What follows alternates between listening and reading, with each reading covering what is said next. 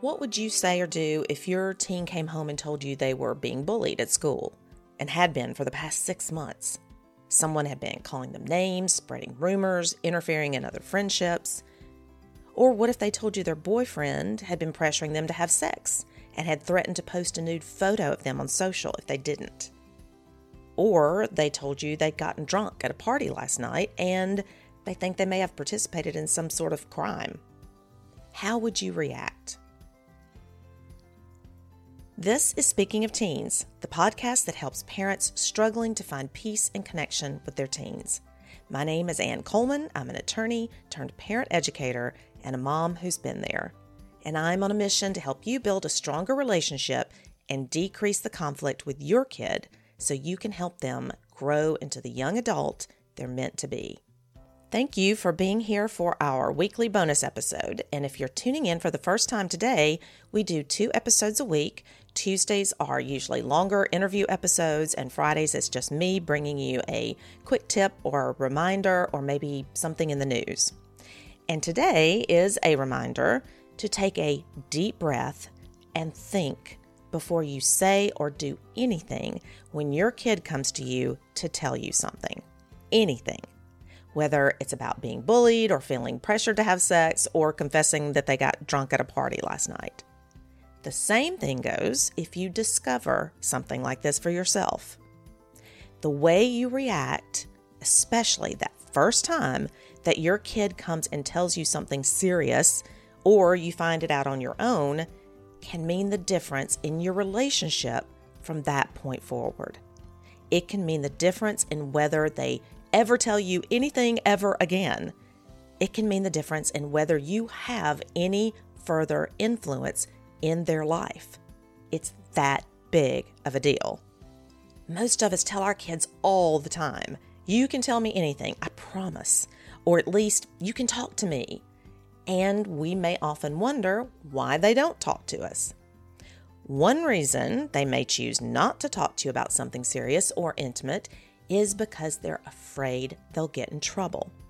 They imagine what will happen if they confess to getting drunk after you've told them for years about how horrible drinking is, or you've told them if they ever come home drunk, they'll be grounded for life, or that Uncle so and so is an alcoholic and you have absolutely no tolerance for alcohol, or you've used consequences as punishment in the past, taken away their phone for talking back, or making a bad grade or grounding them for a week for not getting off the Xbox when you told them to. So while you may say, you can tell me anything, they see through your words and your actions that you likely don't mean it. They know you.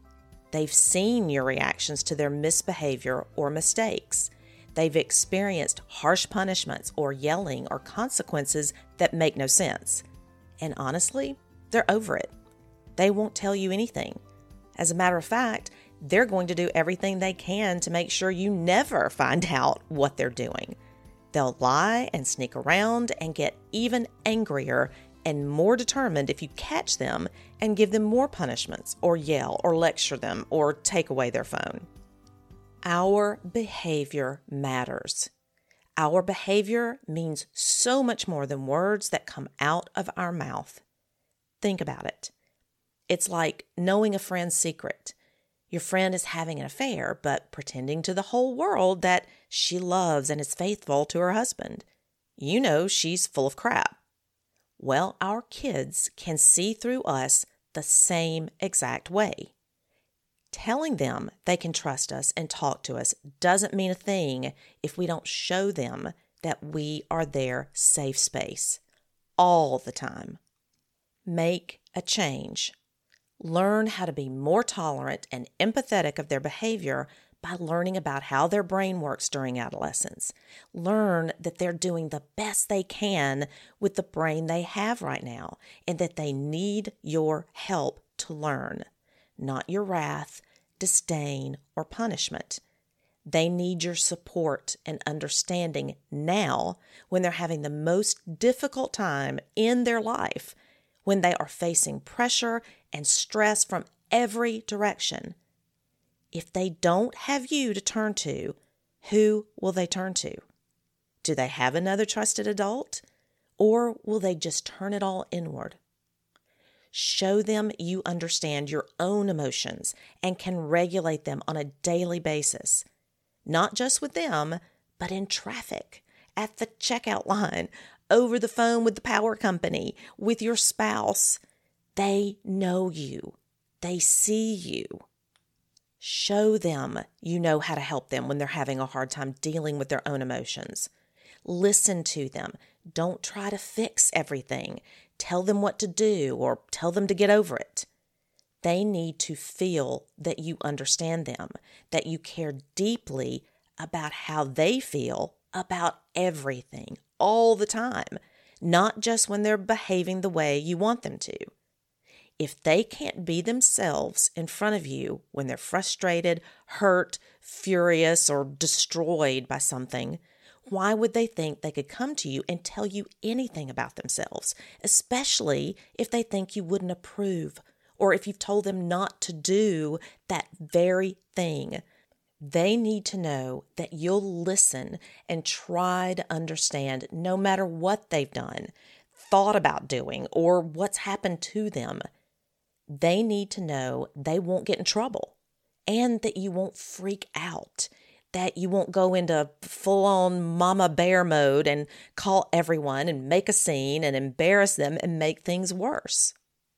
They need to have seen that you're fair minded, that you're calm, reasonable, and rational, and have your act together.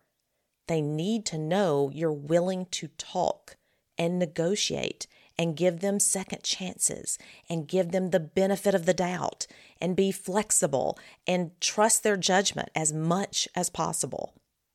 They need to know you value their input and their opinion and their intellect and their thought processes. Show them you don't think of them as a child anymore, that you know they have valuable ideas and understand things they didn't used to understand.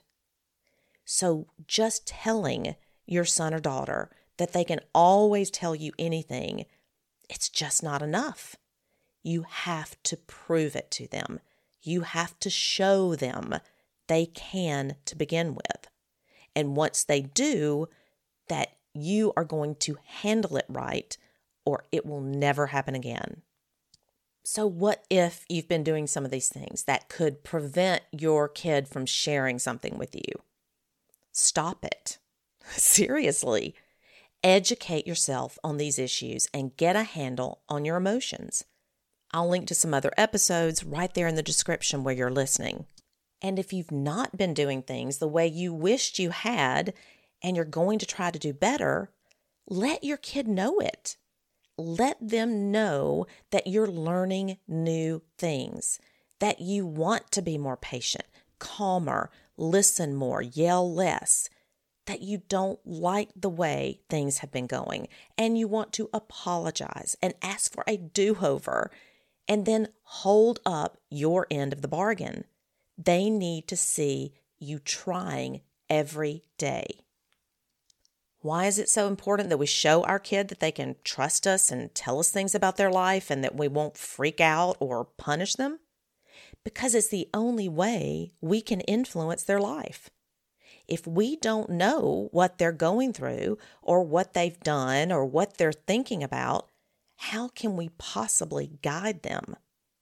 I've said this many times on the show.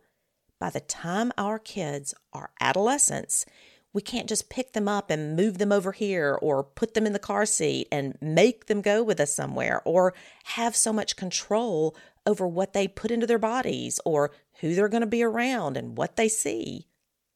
Our only real influence with them lies in our relationship.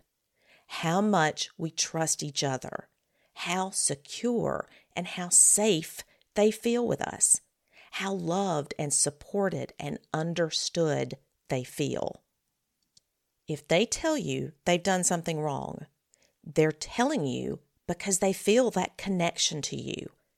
They feel secure and trust that you'll take this information and do the right thing with it. What's the right thing? They don't know. They hope you do. I'll tell you what the wrong thing is, though to shoot the messenger. to punish, yell, lecture, scold, or say, I told you so, or what did you do to deserve it, and on and on. If you do any of that, your influence ends right there. They'll be sure not to tell you anything else that you really need to know.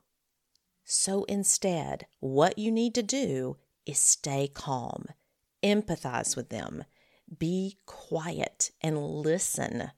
Acknowledge how they feel, hold them, and assure them you're there to support them in any decision they need to make. You ask them what they want you to do. You ask them how you can help. If they've done something wrong, made a mistake, really messed up, do not punish them. Do not impose consequences when they've trusted you with this information. Instead, you can help them figure out how to avoid this situation or mistake from now on. The fact that they've come to you is huge. Do not take that for granted. Do not throw away that opportunity to solidify your connection and your position as their confidant and their primary influencer.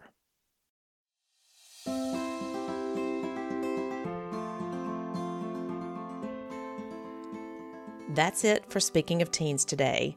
Come join us in the Speaking of Teens Facebook group. Ask your questions and talk to other parents who are trying hard to get this teen parenting thing right. The link is right there at the very bottom of the show description in your app. And thank you so much for being here today. I so appreciate it. And if you got anything out of this episode, please consider sharing it with a friend or even taking a minute to rate and review our show in your app. We want to help as many parents as possible. Speaking of Teens is produced and edited by Steve Coleman, research written and hosted by me, Ann Coleman. Until next time, remember, I'm in this with you.